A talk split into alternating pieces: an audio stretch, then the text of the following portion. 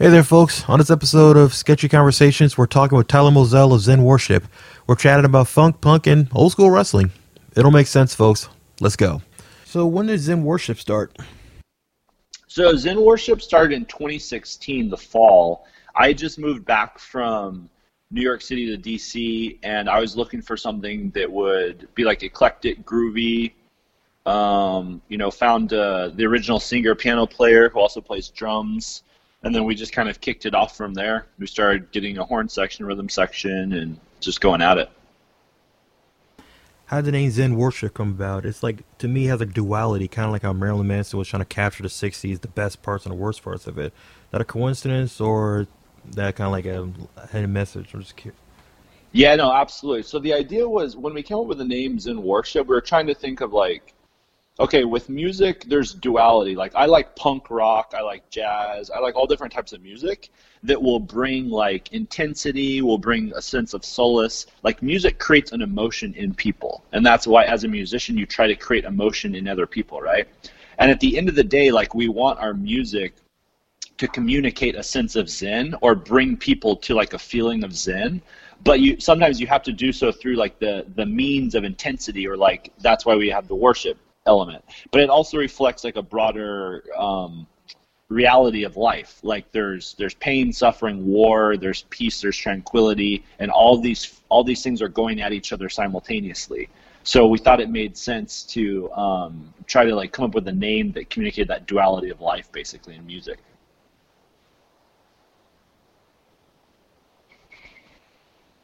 So, like, oh, you say you're from New York, right? Well, I lived in New York for a while before I moved back from DC. I'm originally out from Utah and California. Oh, really? Cool. Yeah, yeah. Uh, so where's everybody else from? Um, the rest of the band, uh, our bass player is Italian, but he's lived all over the U.S. Um, our current singer, Preethi, she's originally from Florida, but she's lived here in D.C. for like the past 25 years. Our trumpet player, Allison, she's originally from Florida, but she's lived here for like 10 years. Um, and then our drummer Phil, he's lived in the area for most of his life, so he was kind of from here essentially. Uh, cool, because I noticed like DC's a very transient place, so it's always fascinating where everybody's from, you know. Yeah, absolutely. It's it's it's a weird like music uh, city because you think like like to me when I think of DC music, I mean obviously you have like Duke Ellington, like the traditional like you know, jazz. You have like the the go go stuff, of course, and then you have like you know uh, the amazing Bad Brains, like the punk hardcore stuff, uh, Minor Threat, Fugazi, all that great tradition.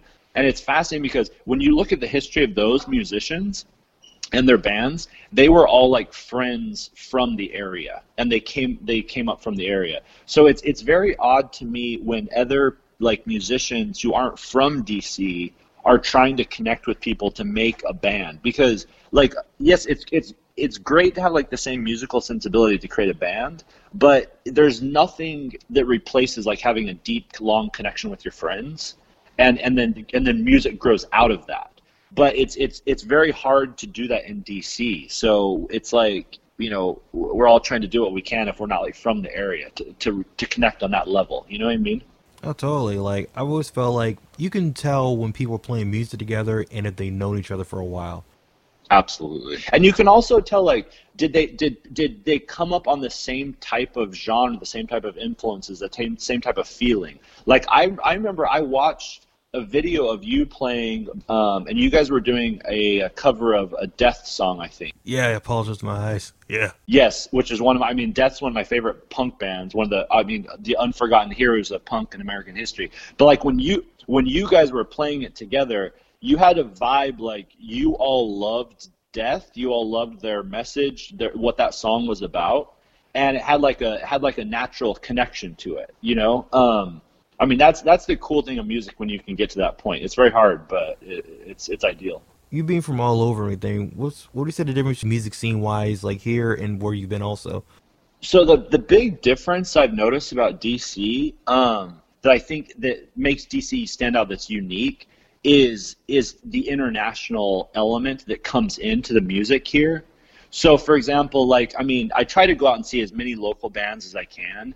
Um, but for example, like you know, one of the local uh, labels here, um, Electric Cowbell. I don't know if you know like Jim Thompson who runs that, and he's in um, kind of this this dance punk um, group, Time Is Fire, and they do they have like a, a, a singer from Iran, and yet their music is like this dance punk, noise punk, and it's very international, right? And he actually the reason why I bring this up is he that he he got us the first gig from Zen Worship when we played at Bossa Bistro up in Adams Morgan. And I, I was really interested in the stuff that he puts on because he puts on all different types of shows. Um, but he he's he looks for like this this very international flavor of music.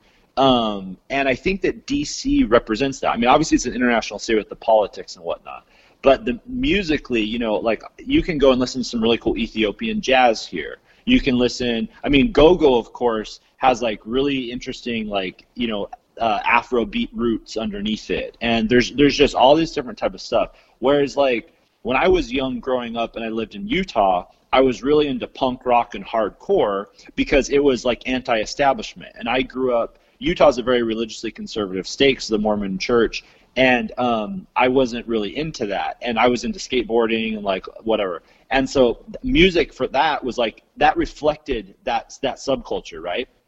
And um, I don't know other places like New York. I mean, there's obviously everything in New York. It's very eclectic, and it does have an international thing. But I feel like there's something uniquely international about the DC music scene. Um, so that's my sense of it.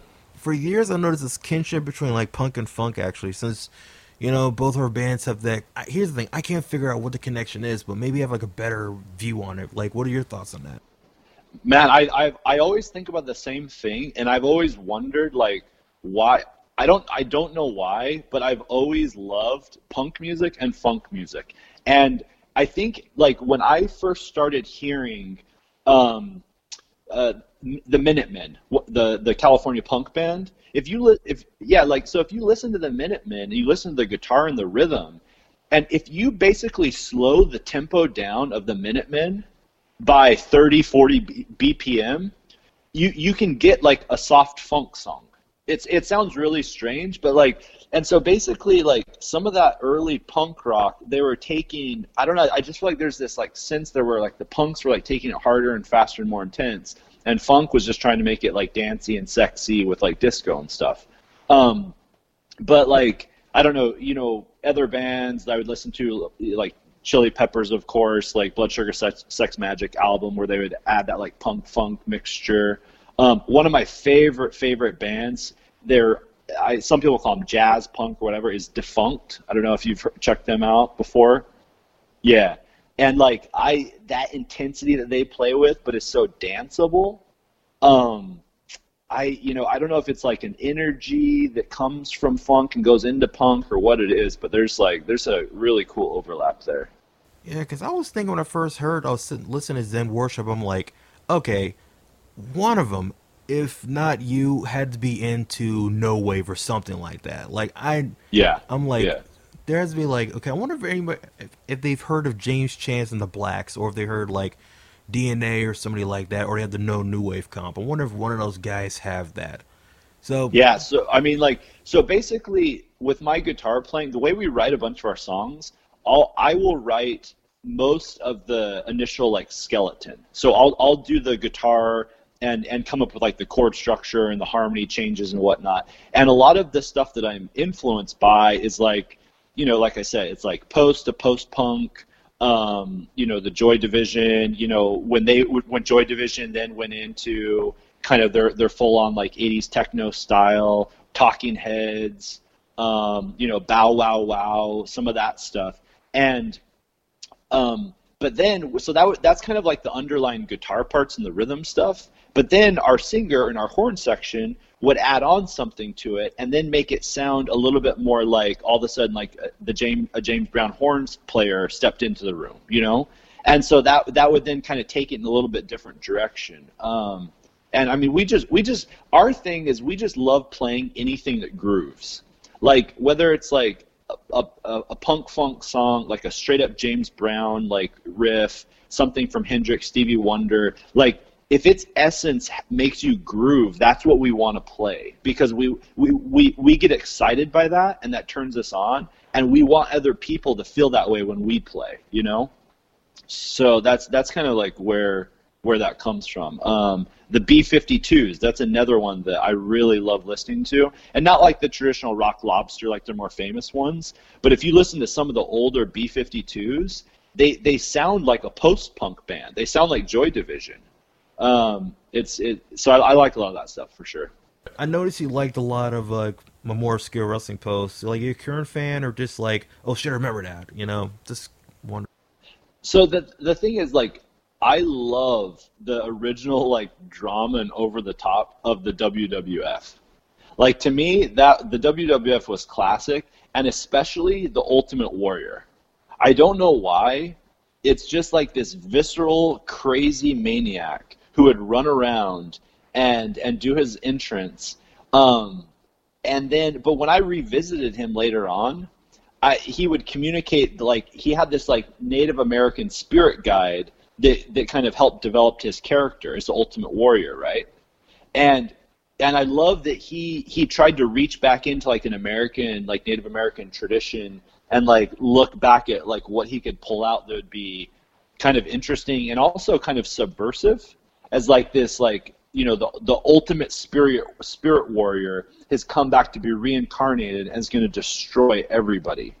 Um, and there was like something powerful that. But the the thing is i think like part of the reason why i like that is there was just like such such intensity such passion that he brought to it. And it's the same thing why i liked like punk rock there is such intensity and passion that like a natural person brings to it. Or like funk with james brown they bring to it. You know what i mean? Like so to me it's not it's not about it's not about the wrestling per se as like a, an industry and a thing other than it's kind of like a dramatized circus show which is kind of fun in and of itself. It's more of like when when you have like somebody who takes it to an art form which i think are like those performers it's just it's it's just funny man. And it's it's just like it, i don't know just like it speaks to me in some weird way and and people always be like well but you know it's not real it's like, yeah, it's it's supposed to be an archetype that you're participating in to enjoy like a higher cause and to bring the audience to a higher state of consciousness and like enjoy it together.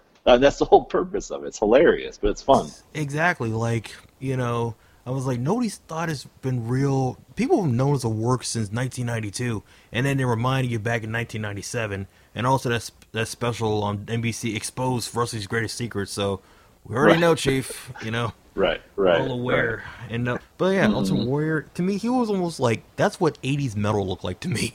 Exactly. I mean, that's it. It was just like another aspect of the '80s culture, but in wrestling. But I mean, the fact that he brought it back to the Native American spirit warrior. When he died, there was this quote that went out about him that I can't remember if his like wife passed on or somebody said about him, where it's like, um, you know you you've lived your life and you've given everything you can as the warrior spirit and you go out fighting and like so he even played up his character throughout his life before he died it was like his professional identity and i just i just find something so fascinating in the psychology with wrestlers i mean there's a whole thing of like why actors become actors. They put on these different masks, da da da. But like with these wrestlers, they take on this one persona for quite a while, right? It's like you're playing a TV series for like two decades or three decades or something.